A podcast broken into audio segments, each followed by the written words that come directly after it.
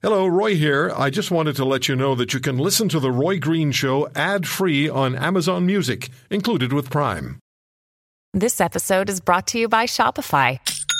Forget the frustration of picking commerce platforms when you switch your business to Shopify, the global commerce platform that supercharges your selling wherever you sell. With Shopify, you'll harness the same intuitive features, trusted apps, and powerful analytics used by the world's leading brands. Sign up today for your $1 per month trial period at shopify.com slash tech, all lowercase. That's shopify.com slash tech. This is the Roy Green Show podcast. And joining us is David Valentin. He is the Vice President of Mainstreet Research.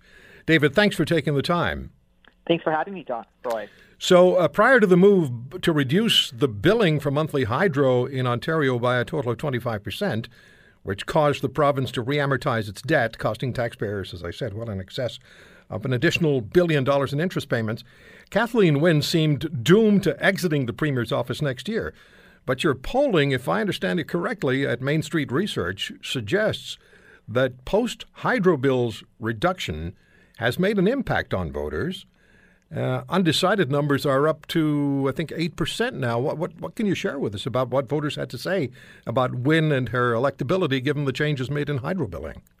Well, it's important to put this in context. For the last few years, the numbers have been abysmal for the Ontario Liberals, and Kathleen Wynne in particular. Our polls have had her approval rating as low as 15%. So we've been seeing a consistent pattern of voters very unhappy with this Liberal government, and obviously so many stories have been shared about hydro prices, whether or not people are able to afford uh, these packages, and in some cases, people finding out their electricity has been cut off in winter because they can't afford the bills.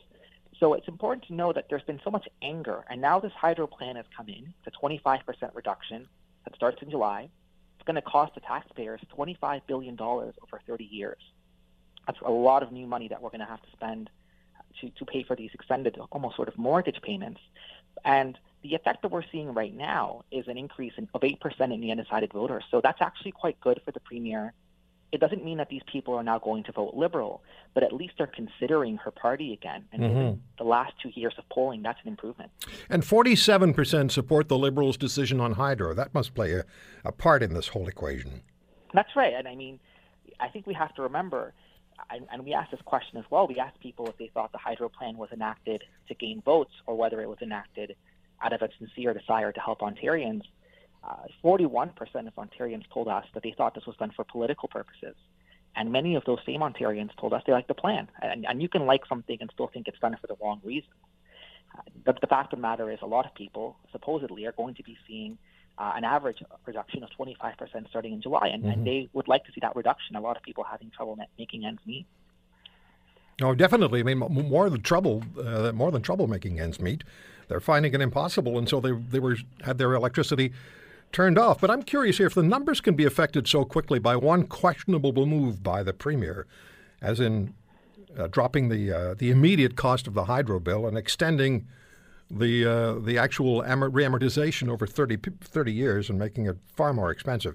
But if if the numbers can be affected so quickly by one move by the premier, does that suggest her poor numbers in the past have been soft?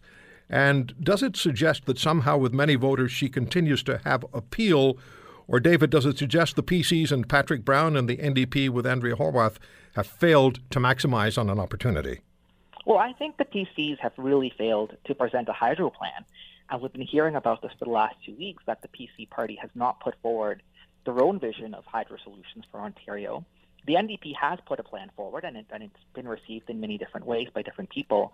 But we are seeing that the NDP is performing better on the hydro question than they are on how many people are going to vote for them. So their plan is actually having a positive effect on their brand we're seeing the opposite effect for the progressive conservatives, with lots of progressive conservative voters telling us that the progressive conservatives don't have the best plan for hydro. So that's obviously going to be a problem for Patrick Brown moving forward. He's going to want to announce something sooner rather than later. I think what we're going to find out in the summer, around July, August, September, is whether or not this plan has any legs. Just because the undecided rate has gone up right now doesn't mean it's going to stay that way you might be happy now that you're hearing about this cut, but maybe July rolls around and you didn't get 25%. Maybe you only got 15. Maybe you only got 20. it was less than what you thought. Or maybe the government does something else that makes you upset. I think we really have to watch the trend and to see if, if Kathleen Wynne can keep positive numbers and positive momentum into September. And if she can, then I think it becomes a very different election next year mm-hmm. because Kathleen Wynne's going to put as much focus as she can onto the labor reforms that she might be bringing in, uh, onto the free tuition for low-income earners that begins in September. Lots of other different policy uh, platforms she can talk about, but lots of other problems she's going to face. And I think if you look at what's happening with Ontario's doctors right now, there's a labor uh, crisis in the making right there and then. So if they could mismanage that file even further, and who knows what the consequences of that might be. Yep. And voters' memories are sometimes uh, not as long as we assure ourselves they're going to be two or three years out from an election. When election time rolls around, you look at the most recent developments, and if they seem favorable, then the person who delivered those developments probably has a more favorable position to, to, to try to sell. Mr. Brown now has really let an opportunity bypass him because the Liberals will be able to say, well, we reduced the price of hydro by 25%. Regardless of what he does, they'll be able, and they will, they'll come back and they'll say, we reduced the price of hydro monthly, uh, month by month, by 25%. That'll be their message. And in many ways, Patrick Brown's message, whatever it may be, is going to be sort of a counter argument instead of one that, that, that really led the day. Well, and I think that he really missed an opportunity not put, putting forward a plan uh, to lower rates either by 25% or 30% yeah. or whatever percent he wanted to lower it. Yeah. If, if he had put a plan forward at the beginning, then he might have been able to say, well, look, they only did it because we put our plan forward and they copied this or they copied that. I, I really do think he should have announced something, even if it wasn't perfect. There's never going to be a perfect hydro plan. There's always going to be uh, something undesirable because we have to pay for it somehow. Uh, hydro isn't free, and the, and the infrastructure uh, that delivers the hydro across the province isn't free. So there's always going to be some sort of cost, whether the government picks it up or whether the consumer picks it up is the big question. Yeah, David, never let the opponent uh, get the high ground. Particularly if you if you've owned the high ground, as it were, or seem to have owned the high ground, don't let the opponent take it away from you. That's exactly right. And in this case, it looks as though Mr. Brown has certainly done that. Now, if all the cards fall the way Kathleen Wynne wants them to fall or is planning for them to fall, does she, in a, just over a year's time, have an opportunity to return as Premier of the province of Ontario? I think there's always an opportunity. And one thing we've learned from the Progressive Conservative Party is they have a bad habit of saying and doing things during election campaigns that are very unhelpful to them. You only have to look at the last election to see how Tim Hudak was really doing well in the polls, and then he started talking about cutting 100,000 jobs and that was the end of that. But the rest of the campaign was really just fought on that uh, that platform plank, and, and obviously we saw the results. So there's always a question about what the Progressive Conservative Party will do, but there should be a question as well as to what missteps that the premier and her party might make from mm-hmm. now until the election campaign. Mm-hmm. Lots of different things that, that could come back to harm them. Yeah. Uh, you know, I'm not as optimistic at this particular point because one place the numbers haven't really changed is the Greater Toronto area. So the premier will be doing better in, in, on, in Ottawa. She'll be doing better uh, in city centers like London and Waterloo and Kitchener. And even in Toronto itself, it looks like she's doing a little, little better. But because we haven't seen as much movement in a 905 where there's lots of important seats, Mississauga and Brampton, Ajax and Pickering, um, I wouldn't be as optimistic right now, but she's definitely headed in the right direction if yeah. she can keep this up. David, thank you for the time. Good talking to you. Thanks for having me. David uh, Valentin from Mainstreet Research. You're listening to The Roy Green Show, weekends from 2 to 5 on AM 900 CHML. You know, I have to, uh, I have to tell you, this is uh, just extremely disappointing and uh, doesn't. He's called it. Talk to me, please. He's Kevin's on the line. Okay, so now we have Kevin O'Leary on the line. All right, Mr. O'Leary, how are you? Very good, thank you. Uh, we've just been treading water for about 10 minutes waiting for you. Sorry, I was at a campaign event with students at Carleton. It ran late. I'm sorry about that. Yeah. Uh, let's get, just get into a couple of issues with you quickly that, uh, that, that, are going to matter.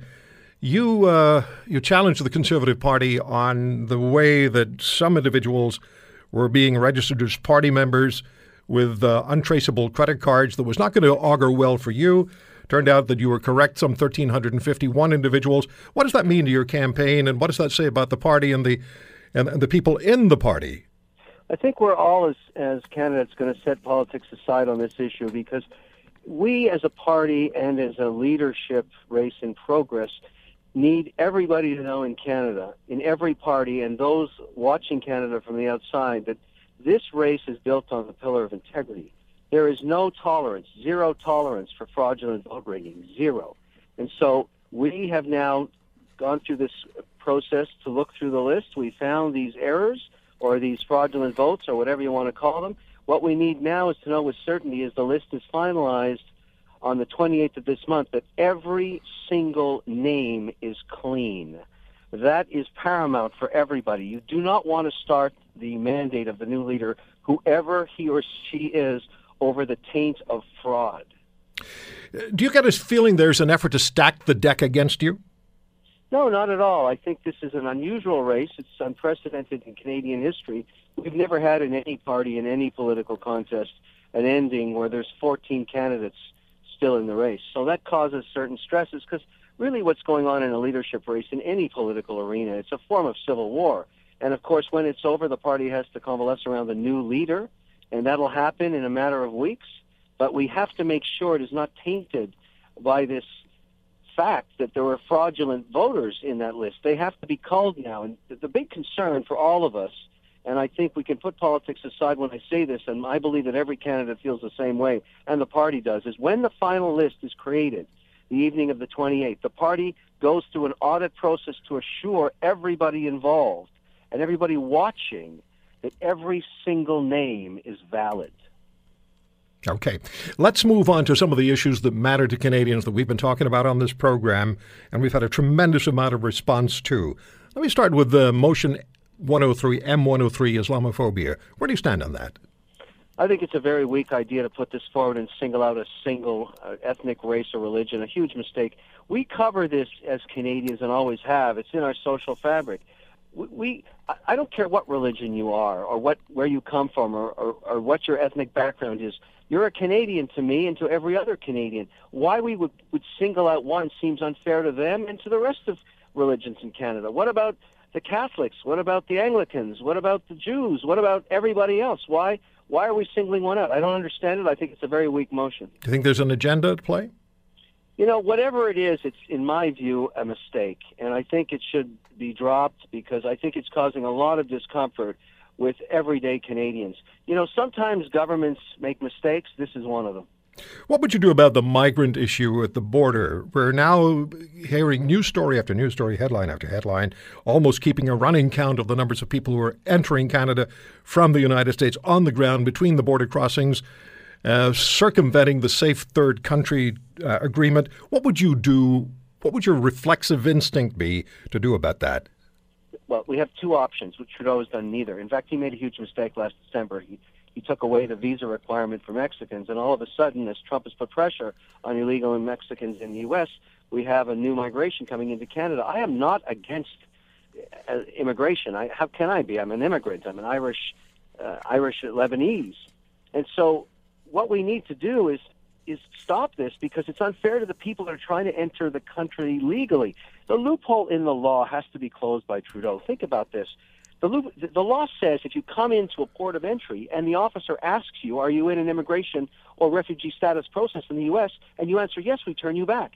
Why is it they can walk in the border without even any papers and then jump the queue for the people that are trying to get in legally? And what's worse and so unfair to Canadians, they actually get better health care status than the Canadian does. They tap into our welfare system and they play the game of going through seven different applications before they're rejected in their refugee status, hire a lawyer and play the game for another seven years at a cost of $500,000 per person to Canadian taxpayers. Of course I'm against it. So are most rational Canadians. It's unfair. Trudeau has made a huge mistake on this, and he should fix it. What would you do? Weak le- he's a weak leader, and he won't do it. What would you do? I would immediately, at this point, go back to the U.S. and say, look, we've got a problem. And the reason you should care, Homeland Security came up here, and actually, I got to tell you, I got I got to answer it this way. The, the minister of Public Safety, Ralph Goodale, was asked a specific question last Saturday by Solomon, and he came back, and there must be some kind of a disease you get in Ottawa if you're a politician long enough, because he spun an answer for eight minutes and said nothing. What I would do is go back to Homeland Security and say, look, we've got to modify this. We have to apply the same rules we apply at the border of entry to the entire 49th parallel. If people come across the border and we ask them specifically, are they in a refugee status, we're turning them back to you as we would in every port of entry. Do you agree, yes or no? If they don't, we have to take matters into our own hands. We either have a border or we don't. But I think our American friends have the same problem we have. They don't want to see it in reverse. They don't want to see people crossing the Canadian border into the U.S. We don't want either way. We want a border. We want to process a border with a legitimate claim. That's who we are as Canadians. This is a migration occurring, and this is the wintertime. Those images of people crossing frozen rivers with their children, it's so unsafe, so unfair. They're being encouraged by lawyers to do this, to breach the law and take advantage of the loophole. It's a big mistake. We've got to fix it as Canadians, out of respect for the people that are trying to come into the country legally. That's what matters. I have about 60 seconds left. Canada's military is going to review its uniforms, its badges, its music, its ceremonies to ensure that the CAF are welcoming to women and to minorities. That's getting a lot of attention. It's something I'm going to be speaking to directly on the program uh, later on uh, today and tomorrow. What do you make of that? About 30 seconds for an answer. I have to respect the institutions. I mean, think about it. The military has been proud for a, a long time. They build their own institutions. If they want to modify them, that's their business. And we as Canadians have to respect them 100% because they serve and take the ultimate risk for the safety of our country. If they want to modify that, in my view, it's their purvey, it's their decision, it's in their great honor and long tradition that they would do this, and I'm sure they're going to make a careful consideration of it because they respect that history. Uh, you can't do things just for politically correct considerations with the military because that's an entirely different organization with an entirely different role. But we have to respect their wishes. No, I understand. I absolutely understand that. But are they their wishes? See, we've run out of time. Is that their wishes or is it the wishes of the government? We'll talk again, Mr. O'Leary. Thanks for the time. Take care. Bye bye. Bye bye. You're listening to The Roy Green Show, weekends from 2 to 5 on AM 900 CHML. But let's start with this story. Alberta's progressive conservatives choose their new party leader today. Jason Kenney is the favorite. But then what? A PC Wildrose merger and a unified right taking on the NDP and the, and the Liberals in 2019. John Himpey joins us from Calgary, Corus radio reporter. He's at the uh, convention, the leadership convention for the Progressive Conservatives. John, thank you for the time. It's it's one ballot uh, down from what I understand, and uh, Jason Kenney is he expected to win on one ballot, or could this go longer? Well, I mean, you you look at the room, Roy, and I would you know I'd be hard pressed to say that um, anybody else's supporters outnumber Jason Kenney's. Uh, you know, he, his team has been handing out white white cowboy hats, blue ball caps, blue T-shirts and it's a sea of those here at uh, at the TELUS Convention Center today. And so, I mean, I would, you know, just anecdotally, it would be I'd be really surprised if Jason Kenney doesn't get this on the first ballot. Now we understand that this is a delegated convention, not the one member, one vote format of the past. What does that mean exactly? So 1,700 delegates from across the province uh, are here and are going to be casting ballots. Uh, basically, at every constituency association, they had uh, delegate meetings, and delegates were elected and they weren't necessarily committed. This is not exactly kind of like you know this U.S. system of of delegates, I guess, but you know they don't have to necessarily pledge their affiliation. But um, you know, quite a few of them, the Kenney campaign has been saying through this whole thing. Uh, you know, the delegates that were elected last night, you know, nine out of ten or ten out of ten are, are, are for us. And so going into this, Kenney's campaign has been saying somewhere in the neighborhood of 80% of delegates um, they feel are committed to them but there's no real official committing process through this thing. All right. John, not so long ago, if Jason Kenney were to win the leadership of the Conservative, Progressive Conservative Party of Alberta, that would simply have meant that he was going to be almost by default the next premier of the province. But today, 2017, what does the Jason Kenney victory mean with a split uh, in the political right between the, the PCs and Wildrose? And, uh, and of course, there's also the increasing strength, from what I understand from the demographics in the province of Alberta, increasing strength certainly of the NDP, they're your government at the moment, and the Liberals as well. Well, I think the days of, of getting the PC nomination being a coronation are over in this province. And we saw, you know, with the Wildrose emerging and the PCs being decimated to third party status in the last election, uh, that times are changing. And now we're, we're in a position where um, this could very well be the last PC leadership convention because uh, Jason Kenney has made it very apparent that he wants to see both the Wildrose and the PCs unite uh, under one conservative banner. Notice the word progressive is gone from there. Right. That that leaves people like Richard Starke, who uh, is also running for the leadership, a little on the disaffected side, saying, "Look, there, this is the the word progressive is important." Uh, actually, in his speech today, Starkey referenced some of the gaffes that the Wildrose Party has in, endured over the last number of months, and uh, says, you know, is that what we want to identify with? What you know, when if we wake up to that, is that what we want? And uh, to complicate all of this, there is no process in Alberta that allows for a merger of parties. And so uh, this is a delicate dancing act between Brian Jean, the, the leader of the Wildrose, and, and Jason Kenney, if he is the successful leader, because what's going to end up happening here is that um, there could very well be a third party that emerges because you can't take your assets with you. You can't really dissolve your party. They just kind of go dormant, is, is, the best way to put it, is how Alberta law is written and how the PC Constitution is written right now. Has Jason Kenney addressed any of this in the, in the you know, today since you've been there, or is he I, keeping a fairly low profile? Jason, Jason Kenney is on message. I mean, you know, th- there's something to be said about this Kenney campaign. Um, it started yesterday afternoon, actually, when Kenney rolled up outside the convention center in a highly stage managed affair in this truck that he's been going across the province and, and meeting with Albertans, and and uh, it started there. Uh, you know, moments before he comes out on uh, uh, into the convention hall. You have people handing out T-shirts and placards. Um, you know, so it's highly stage managed. When it comes to Kenney himself, he's on message. You know, I listened to him and he spoke last night. The message has not changed from the first time I saw him back in January. I just moved to Calgary here in January, and, and so I've been following this since I got here. And I'll tell you, I mean, every every time I've seen Kenney, the message has been the same: uh, unite the right, uh, let's defeat the NDP and bring back the Alberta advantage. Uh, that's pretty much the Kenney campaign in a nutshell. And he's he's pretty much out there saying that uh, same thing over and over and over again. Yeah. One more question for you, John. If the convention were to require more than one ballot to decide the leader of the Progressive Conservatives, how significant would that be? Assuming it's going to be Jason Kenney, but if it takes more than one ballot, how significant would that be to Kenney? Um, you know, I think it might say something about how how strong maybe there is of a desire to to retain that progressive part of progressive conservative. I mean, Jason Kenney's been talking about a big tent conservative party, but there are people here. I, You know, I'll, I'll relay a very quick story. I was downstairs grabbing a sandwich yesterday. A lady who has nothing to do with the convention said to somebody who's attending it, "What's going on?" And he said, "Well, a guy from down east wants to take over the party and and destroy it, and we're trying to stop that from happening."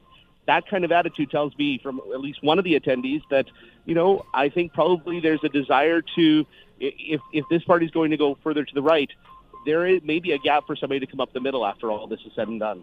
Hey, John, thank you for the time. We'll keep a close eye on what's going on at the convention, the leadership convention for the Progressive Conservative Party. For now, with Jason Kenney uh, being likely the odds on favorite to come out as the leader of the PCs. And where we go from there, we'll find out. Thank you, John. Thanks, Roy. John Hempy from Corus, Alberta. You're listening to The Roy Green Show, weekends from 2 to 5 on AM 900 CHML. He's 22 years of age. His uh, name is Karim Baratov. He's uh, Canadian of Kazakh uh, origin, and he's one of three men charged with a huge Yahoo data breach. Some half a billion accounts were breached. Baratov hails from Ancaster, Ontario, part of the city of Hamilton, where he lived quite the life, we're told. Very nice house, bought and paid for, head turning sports cars, big and noisy parties. Perfect life for a 22 year old with lots of money, except for the Yahoo data breach. And hacker for hire is how the FBI, thinks the FBI, said that they describe him, and they'd certainly have concerns about him being a possible flight risk his lawyers in Canada have said they're definitely going to try for bail. Uh, Ross McLean joins me, former Toronto police officer, bodyguard, and security experts, international security expert, Ross McLean Security in Toronto. Ross, this uh, this story has a lot of component parts. It it's almost like um, it's almost like um, a, a, television series or maybe a, a segment from Homeland. Yeah, I, I think that a modern Ian Fleming might have written this as sort of a Yeah. James Bond issue here. There, and you're right, there are multiple layers to this, and I think we're just starting to unravel it, uh, Roy. So what happens now? How, do, how does this take place? How do we get to the point where a 22 year old is arrested for um, being a hacker for hire? And uh, how does how does it happen that you get engaged, involved with two Russian uh, secret agents? At least that's the allegation. That's the charge. How, how does this all come together? And then police getting involved. How do we get to the point where the 22 year old's arrested? Yeah, well, actually, it can develop quite quickly and quite easily. I, I, I worked for a company before, an international company that did technology distribution, and we had hackers uh, from Romania who were working to defraud our company of millions of dollars. And and what they would do, Roy, is they would contact uh, youths, teenagers in chat rooms. They'd talk to them, they'd befriend them, they'd say, "Look, you know, there's some technology we want here, but we can't have it shipped right to Romania because it's illegal." So look, we're going to order two or three laptops. You can keep one. If when they show up, you could just redirect the other laptops to us. That would be great. And they would go through this, and they this would happen to all sorts of kids. We we busted one kid in the basement of his house here in a suburb outside of Toronto. He's 15 years old, and he had about $45,000 of brand new technology equipment Wow. in the basement. And the parents, uh, we asked them, "Well, what do you think about this?" And oh, we didn't know. We don't know what this is worth. So it can happen that quickly. This is the new, uh, almost the new formula, isn't it? For the you look for the person who's living very a very affluent lifestyle, and what could they possibly be doing? Maybe some older people would keep a lower profile, but for a 22-year-old, it's you got to live. But what surprises me is that all of this was taking place, and from what we understand, at least so far, there didn't seem to be anything in the way of a really significant, not, necessarily police investigation, but police attention to somebody that young living that well. Yeah, it's interesting. Canada actually has a whole organization called FINTRAC, F-I-N-T-R-A-C. It's a whole organization that's designed to look for people who are either uh, laundering money, getting money from the proceeds of crime, human trafficking, or even terrorist financing.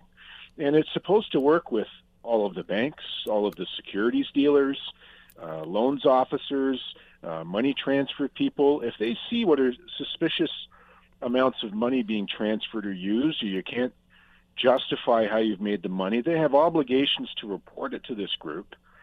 Uh, and they start investigating, although they'll even say on their own webpage that it takes them quite a while to do these investigations. So it's interesting if no flags were raised, uh, in which case, how was this young man being educated so much that he could defeat uh, the very surveillance the country's put on to detect this sort of Well, thing? exactly. And, and you know, Ross, somebody sent me an email and, uh, and and brought up this point about about him having had this life to live without apparently being investigated. And the point made in the email was you don't know if he was actually being investigated long before the arrest took place. But if he was being investigated long before the arrest took place, the investigation likely would have been taking place while the half, I'm just speculating here, but the half billion uh, uh, bits of data or uh, Yahoo accounts were being allegedly compromised. So it seemed to me that police would have acted a lot sooner had they known sooner rather than wait until a half a billion accounts have allegedly been, been hacked and then move in. Yeah, well, that will be some of the questions about how this how this happens. And you know, I have to tell you, when you read the indictment, you can read the indictment online. It's posted. Uh, they talk about the, how much uh, Yahoo was compromised, and and the the tools that these people had to do the hacking were just unbelievable, Roy. Just unbelievable what they could get into and get around after they had hacked Yahoo. And apparently, what this one young man had done, the one from Lancaster, is he apparently, allegedly, anyways, hacked Yahoo's mail servers uh, or ad servers so that they would only sell present ads to viewers that would go to an erectile dysfunction sales company that paid huge dollars for every click and buy, and that money was directed to him.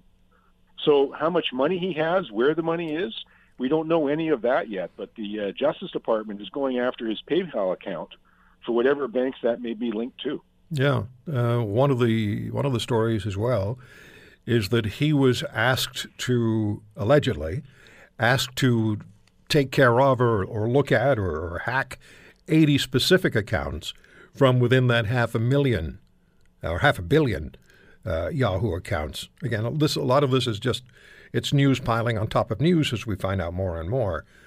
Um, so, so what what happens now? Is extradition to the United States almost automatic in a situation like this? Well, apparently he's got a very expensive lawyer. I, I saw it now. Once again, I, am not too sure about this, but I saw somebody had tweeted a picture that uh, apparently says that the lawyer's Rolls Royce was parked illegally in front of the courthouse that was defending him to work on him, and he's trying to get him bail. Uh, but of course, they don't want to offer bail. And there's extradition, which always takes time, especially if you have money uh, to be able to fight extradition. You can certainly drag it out for a long time. So I think we're at the very tip of the iceberg about finding out what's been going on here. Yeah, I mean, what interests you most about about this about these developments, Ross? What what piques your interest? Well, I, I read, as I said, I read the techniques that they were able to put in there that they used to be able to hack and get into people, and it was just outstanding and even scary to me. And I know a bit about it uh, Roy, they apparently, once they were able to get into Yahoo, they learned how to mint what are called cookies. You know, whenever you go to a website and it says, we're going to download cookies for you, to yes. accept these cookies? Yes. Well, what they did was they could fake those cookies, remake them to your account. So just like when you go back and you go back to log into your bank account, the cookies come on, oh, you're already logged in, and it allows you access. They were, they were creating these fake cookies and able to gain access into people's financial accounts, personal emails. I mean, you name the accounts you have online. They were able to get in there, and that's just a little bit scary. Yeah, it is, and I imagine there are many people out of those half a billion accounts, individuals who would probably not even remember that they had an, a Yahoo account or have a Yahoo account that is that is still active. And you're absolutely right. And that's one of the things people need to do is go back and look at all their old accounts. If they don't have them, delete them, change the passwords on them. You know, one of the problems is there you may have an old account where it says, What was your first public school and the name of your dog? And you answered those security questions on there, and they're still hanging out there and you may still use those answers for other accounts. Yeah, so it makes you easier to hack. Yeah. So it's it's you really have to be on top of your game these days, based on looking at what this guy was able to do. When I was a kid, there was a TV series called Have Gun Will Travel, and it was a it was a a, a gunfighter, and he would hand out his card um, to people who needed help, perhaps, and so he had his six shooter, and it was Have Gun Will Travel. So he would go wherever it was necessary to take care of the business that you needed taken care of. In today's world, it's have laptop, don't need to travel. Absolutely. And it seems that the guns, the tools that you can get to break into this, are available on the net. We saw that the yeah. WikiLeaks uh, showed how much of it was out on the internet. Yeah. And uh, you know, the question is whether our our tech companies are doing enough to right. update and keep the system secure for us. So you Ross? better be careful. Yep. I thank you so much for the time as always, Ross McLean. We'll talk again. Thanks, Ross. Thank you, Roy. Ross McLean Security. You're listening to the Roy Green Show weekends from two to five on AM 900 CHML. David Fraser is a partner at McInnes Cooper in Halifax. He is one of the uh, world's foremost internet privacy lawyers, and he's the founder of the Canadian Privacy Law Blog, and he joins us on the Roy Green Show on the Corus Radio Network. David, the, the stories that we covered today in 2017, when I compare them to things we talked about five or six years ago on the program, it's just changed dramatically. There's a, there's an air of uh, of almost casual sophistication about what's going on. Oh, I think so, and, and certainly one can readily notice a theme in a number of uh, kind of hacking related uh, things that have found their way into the headlines over the last, let's say, six to ten months. You've heard all the stuff out of the United States about alleged Russian hacking of the election, the leaks to WikiLeaks of Democratic emails, all of which seems to fit within a, a, a bit of a theme and a consistent theme at that, which is that um, kind of what has often been the same resources that are devoted to kind of cybersecurity to keeping our information safe has now become weaponized and is being turned against, and so kind of offensive cyber warfare. And it's all, it, it's not your conventional sort of warfare. It's all covert or attempts to keep it covert. In fact, that's how it remains or retains its effectiveness and I guess in a way that a whole lot of uh, military action, conventional military action, has been outsourced to mercenaries and contractors, it should be even less surprising that in the cyber arena, that this is happening uh, on a very significant scale. Certainly, there's we've heard stories about anonymous for quite some time, and and uh, uh, groups of individuals who have you know, computer skills uh, bringing themselves together and kind of somewhat spontaneously in the anonymous movement. Uh, but there are loads of people out there with uh, with a particular set of skills, to paraphrase a, a particular movie, um, who are some of them are doing it for the lulls, as it's called, but others might be available to do it for to do it for pay. And when there are significant returns to be gained from it, political uh, or otherwise, blackmail, as uh, as has been alleged in a number of cases, um, that there's a lot of money available to hire these individuals who have these skills in order to act on behalf of uh, probably in some cases organizations that they have no idea who they are, but they've simply been asked to do something, don't have particular scruples, and are much and are very willing to accept the Bitcoin or or the other form of, uh, of payment that might come along with it. Are we seeing the tip of the iceberg, do you think, or are we seeing sort of the belly of the beast? It's it's hard to say. Certainly, it, it seems to be part of a trend, but whether it's a trend that's going to diminish over time, I'm I'm not sure. I think that we're we are going to see some very significant, um, I think, incentives that will be built in or imposed on technology companies to ensure the security of their user information. But at the same time, there is a, a significant amount of um, steps that individual users can take to protect their, their information. Certainly, your information is, well, it's a bit of a cliche.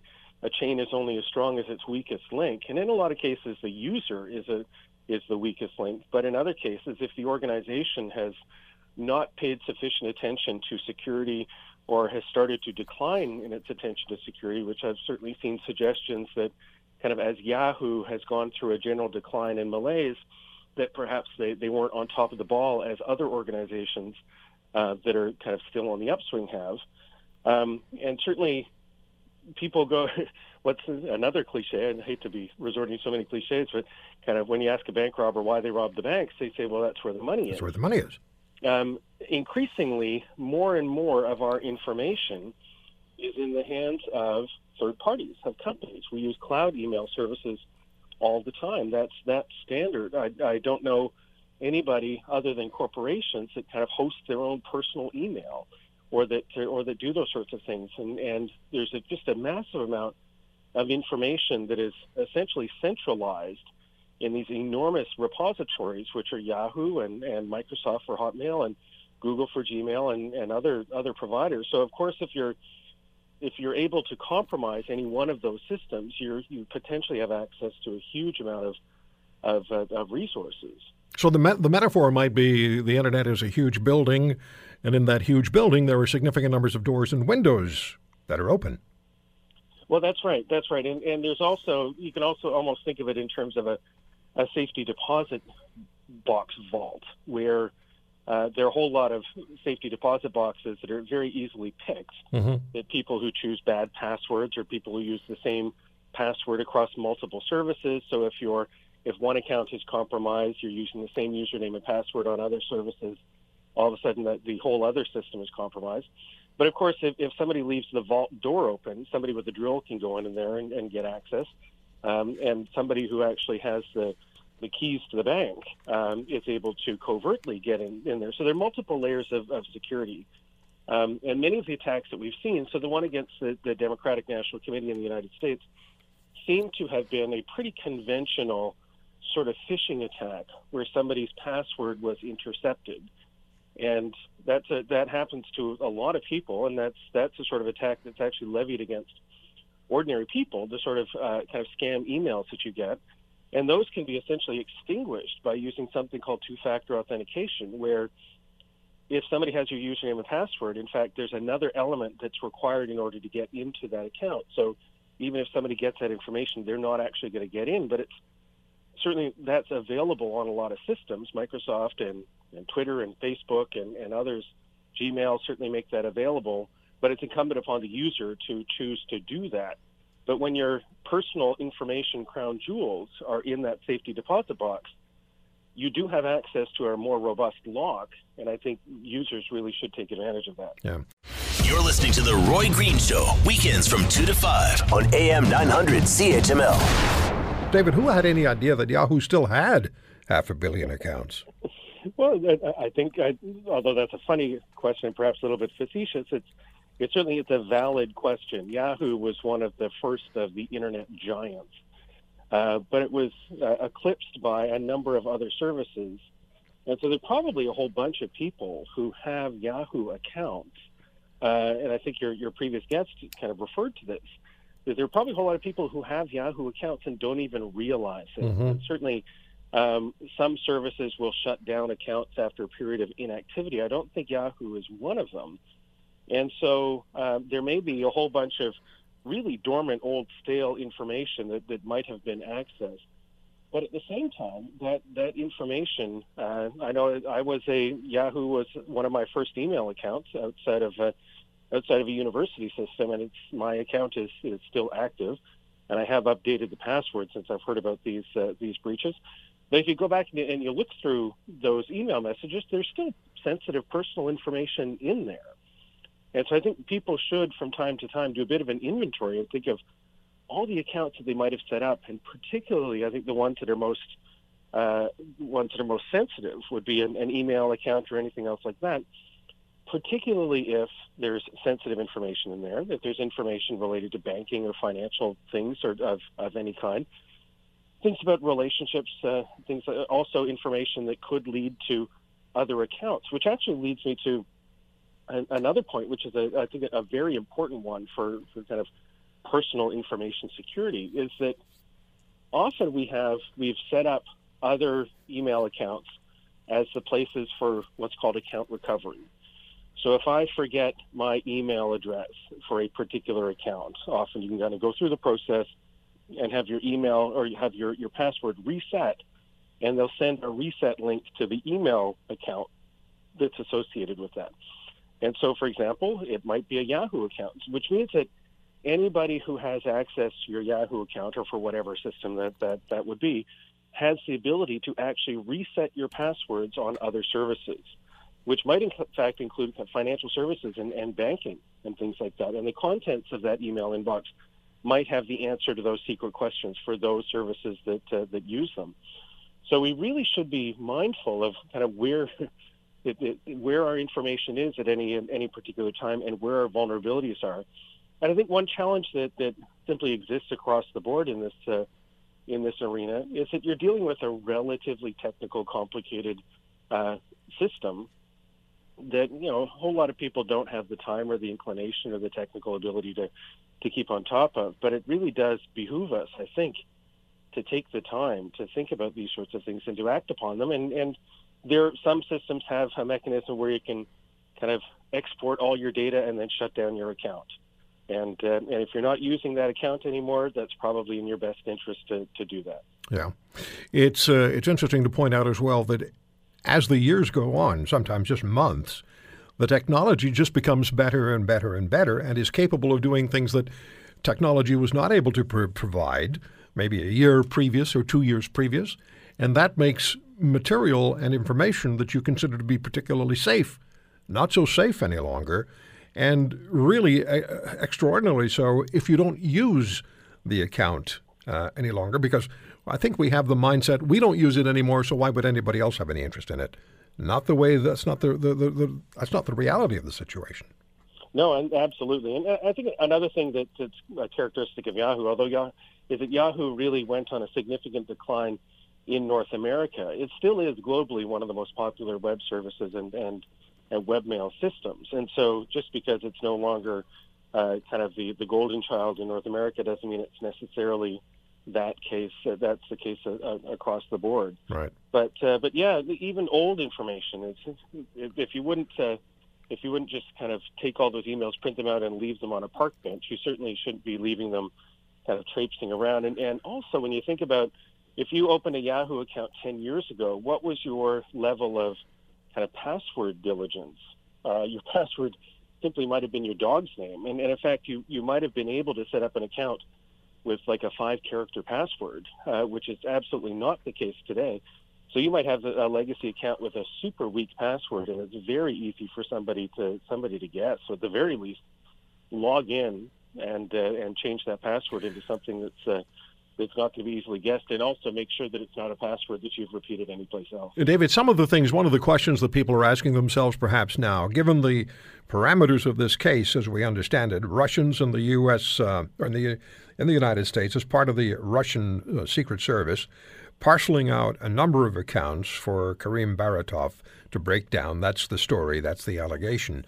So we, we hear this kind of information and we think, well, how could anything that we have possibly be of any interest to a Russian Secret Service or somebody who's paid to uh, to uh, hack a specific number of accounts. We just can't afford to have that attitude, can we? We should always just assume someone may be looking at our personal information right now. Well, absolutely, and, and and so just look in the spam folder on your on your email system, and you'll see probably going back in the last month at least 30 instances of somebody trying to send you a scam phishing email or, or otherwise. And there's that they're not doing that out of the hopes that you're a Russian cabinet minister or that you're some sort of uh, political figure. They're doing that because they're interested in getting access to your accounts, to your bank accounts, and, and otherwise. So so while you and I, uh, well, you never know about the two of us, but while most of the listeners probably aren't of interest to some sort of government actor who's engaged in kind of cyber espionage, every one of us is of interest to kind of petty online thieves, for want of a want of a better term.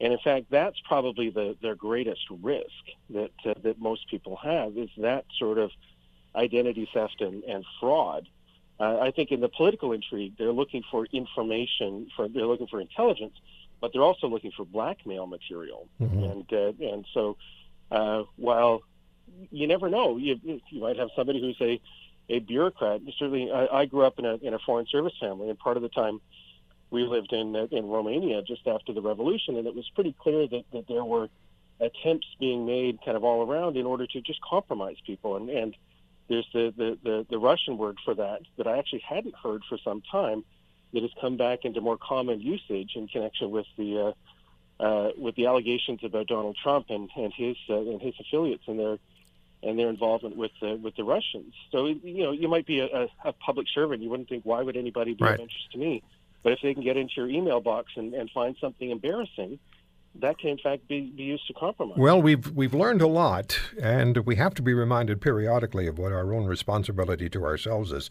This case is fascinating. We'll hear a lot more, and we'll talk to you again, David, on this. Thanks for the time today. Oh, it's always my pleasure. You take care, Roy. Bye bye, David Fraser, McInnes Cooper in uh, Halifax, and the founder of the Canadian Privacy Law Blog. You're listening to The Roy Green Show, weekends from 2 to 5 on AM 900 CHML.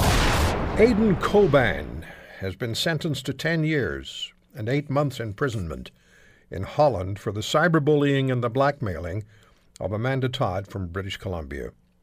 Also, 33 other girls and five men. Remember, boy, it seems like yesterday, that we first heard about Amanda taking her own life. And as the story developed, we asked ourselves more and more who's behind this? Who's behind terrorizing this 15 year old. And you look at this Aydin Coban. Well, let's just say I don't think he's in for a good time in prison because they don't they don't uh, particularly like individuals like him who are sexual predators of kids. And when his prison sentence in Holland is up, Canadian police will be there waiting, looking to extradite him to Canada because he's to face charges here. And I guess I can say it now because he hasn't been, well, he's not in court here, but I hope we actually hand out a longer sentence to him than the Dutch did. Carol Todd joins us on The Roy Green Show, Amanda's mom, and uh, we've talked many times over the years. Carol, thank you for uh, coming on. I, I, can only imagine what a, what a week it's been for you, but there has to be some relief at the Dutch court's decision thanks for once again um, inviting me onto your show, Roy. Um, yes, it, I always I've been describing it as relief and satisfaction in in that part of this journey, this story. Um, it, it's always, you know what, it, it, it's been a long one because you and I first talked probably back in in 2013, and and we've been talking about cases like this and Amanda's story and others, right? Um, but it, it, it, just, to me, it, it's something that has moved forward in the case of, you know, cyber crimes and, and cyber crimes against young people. And you've been uh, you, have been so intent on helping young people and and trying to uh, alert parents and alert kids to what is out there. And, and you've you've done that uh, nonstop through Amanda's Foundation, uh, through shows that we've had on the air. I remember a young man who was being bullied in British Columbia. You worked very hard on uh, on, on, arranging for him to have a, a, really great time in Ontario, meet the Blue Jays, and and so thanks for everything that you do. But was there ever a time, uh, Carol, where you you wondered whether the day would come where this individual, whoever he was going to be initially, we didn't know, and then he fought it, and uh, it's been ongoing for some time now. Was there a time where you doubted that this day would come where he, this Coban, would actually be sentenced to a significant period of time in prison? Well, when it all started back in 2010, and up to you know hearing about it in April of 2014, when the RCMP released the news that this person had been charged, um, all I was all I could think about was, you know, this happened to Amanda, and she was um, bullied online and, and offline by by peers who victimized her, and, and that was all that that I was thinking about at the time. And this just added a another component of the online predatorship of, of others.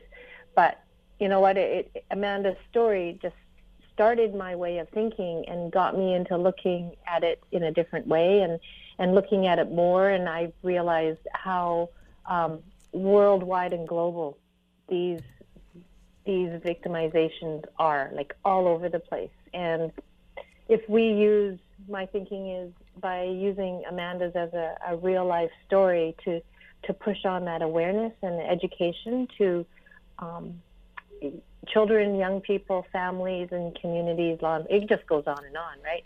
Then this is what needs to be done, and um, I have, I have, it's a choice for me, of course, and um, I'm totally 100% okay with being a voice um, as much as I can to to making sure these things just we can we can decrease, we can eliminate, we can get rid of um, these situations, right? You know, you, you, you said something that is so true that their borders don't matter. These individuals just use the internet, and the internet has no borders, and the predators are ultimately completely evil individuals, and the kids are so vulnerable.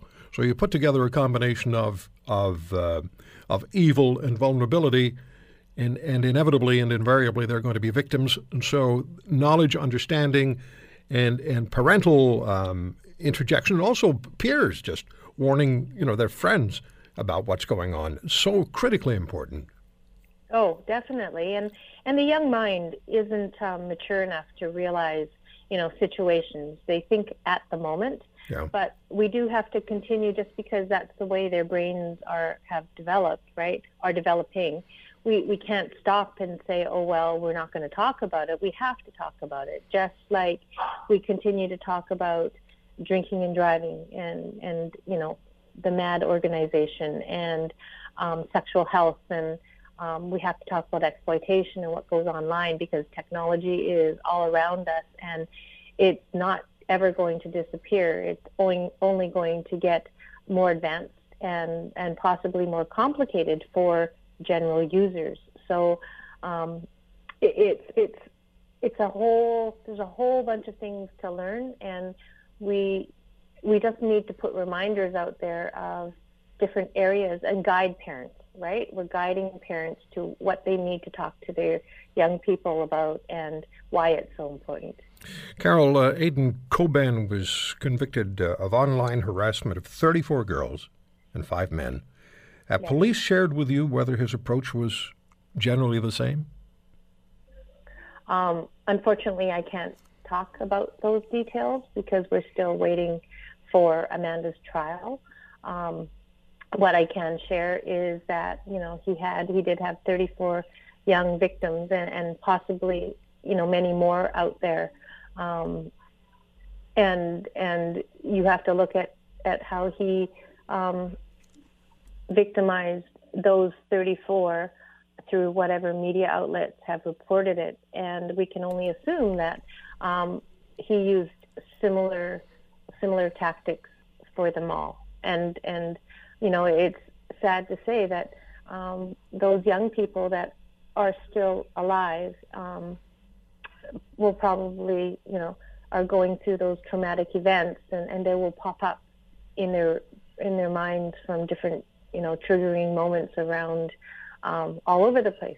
So, and the families also. Yeah. So we can. It's just devastating. You're listening to The Roy Green Show, weekends from 2 to 5 on AM 900 CHML. You have done, uh, and you continue to do so much for young people to help them avoid the, the kinds of traps that were laid for, uh, for Amanda by this Aydin individual, Aydin Coban. Uh, but there was something you wanted to get back to, Carol, before we took the break? Yes. Um, it was, you know, in your intro, and we talked. You were mentioning um, the process. the process, like less than 48 hours ago, he was um, convicted of, you know, 10 years and eight months, and he will serve that time. But I understand that an appeal process will occur from his defense team um, based on the technology used. So we'll have to see if that's accepted and how that goes. Um, April 4th we will wait for another one, the third extradition ruling, whether he can be brought to Canada. I'm not sure if, if Mr. Coban and his team are going to appeal that because um, he doesn't really want to come to Canada for a trial. Um, and he does not have to serve all his time until he comes here there's it, it, it can be really confusing. No, no, I understand the Dutch the Dutch justice system is fairly soft. Right, and so um, what I understand is that if there is an appeal, then as soon as that appeal is over in the courts over there, and extradition is approved, then they can start the process of bringing him here as soon as possible after that which uh, which is absolutely necessary, and which the RCMP have said that they're going to pursue to mm-hmm. get to get him brought to Canada. Back to again the, the, message that people have to be aware, and they have to speak with one another, and they have to talk to their kids and get through to their kids. Abbotsford, British Columbia Police put out a news release about a young boy in Texas. What was the story behind that? Um, I saw the press release and um, some of the articles, and there was a uh, 11 year old boy from Texas who was being asked online to send, you know, sexually explicit images, nude pictures, um, and he he told his parents, who then went to law enforcement, the police, who then investigated, and it was tracked back and to um, a young person in Abbotsford, BC um, because they're all minors, nothing can be named. And so, you know what? Kudos because that boy talked to his parents about yes. it and told them, and that's a must in all this. That if if anyone is being extorted online or asked for anything that's inappropriate, they need to. Um, if you're a young person, tell an adult, and if you're an adult, you need to go to the police. You need to take screen captures of um, what's being asked of you and and I just read today that if it's on Facebook, you know, you can deactivate your account but save all your things, but um, you can't you, you shouldn't delete everything because it may be needed for, you know, evidence down the road. So there are there are changes to the system that have occurred. We may not see it.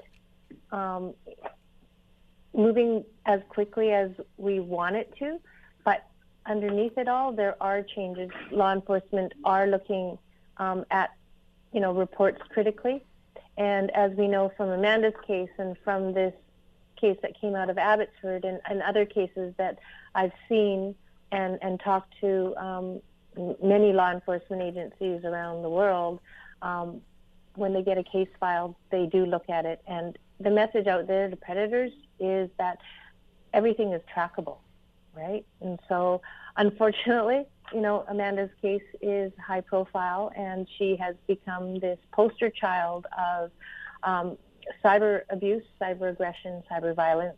I don't tend to call it cyber bullying um, because I think many kids, many families, many adults think of cyberbullying as you know pure aggression, but um, the, the the cyber crimes that can happen using technology are things that we need to discuss and discuss in detail. Yeah, excellent. I'll never mention, I'll never say it's cyberbullying again.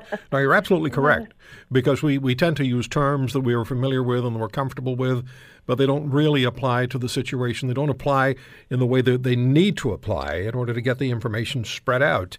So cyberbullying would have a, the effect of maybe having somebody say, yeah, well, okay, bullying, I've heard about this before. But mm-hmm. if you mm-hmm. talk about cyber crime and cyber victimization of children, the way mm-hmm. that, that's going on. I imagine there are people listening to us right now. Somebody in a family has experienced it, or a, a young person is experiencing it and hasn't talked to anybody about it yet. Well, 90% of, of all kids aged between the ages of 12 and 18 um, have some form of device, a technology device that they're using, whether it be a phone, a tablet, a laptop.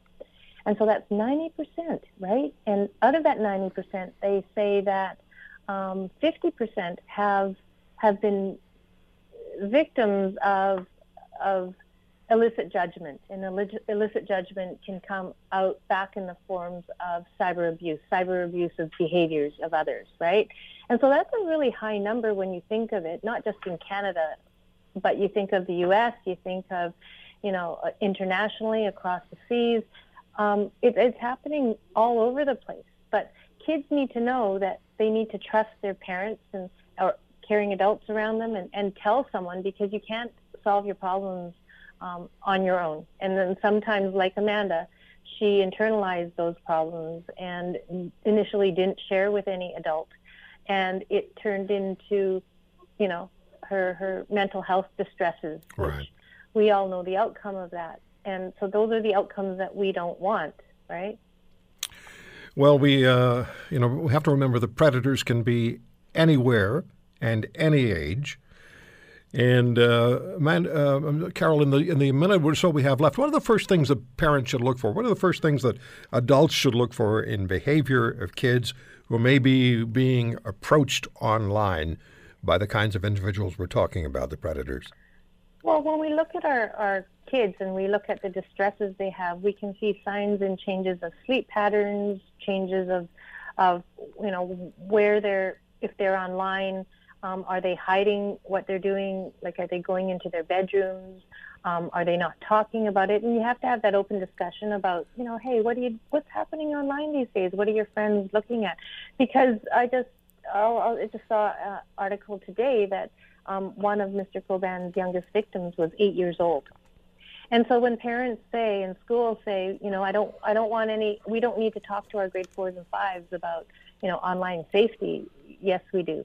And, and we can talk about it in different ways. And being an educator myself, there are ways to talk about respect and kindness and behaviors and, and what you do online or offline um, as early as, as great, you know, age four and five. You just talk about it in, in different ways. And, you know, you think about all those, all those gaming apps that kids find, and we think that things like Minecraft and Animal Jam and Movie Star Planet are, are safe. But anywhere that you have a, you can have a, a, a chat conversation with anyone, um, you have to know that that anyone could be anyone. Right.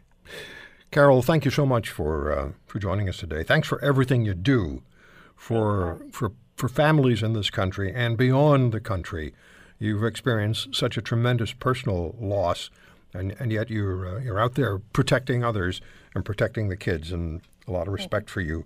Amanda uh, ToddLegacy.org, right? Yes, it is. We'll talk to you soon, Carol. Thanks for the time today. Okay. All the best. Thanks, Roy. Bye-bye. Bye. So uh, there, there is good news in the sense that this Aydin, this um, Aydin Coban, is has got ten years and eight months prison sentence and the RCMP is waiting for him to come to Canada once his Dutch sentence is over. The Roy Green Show, weekends from 2 to 5 on AM 900 CHML.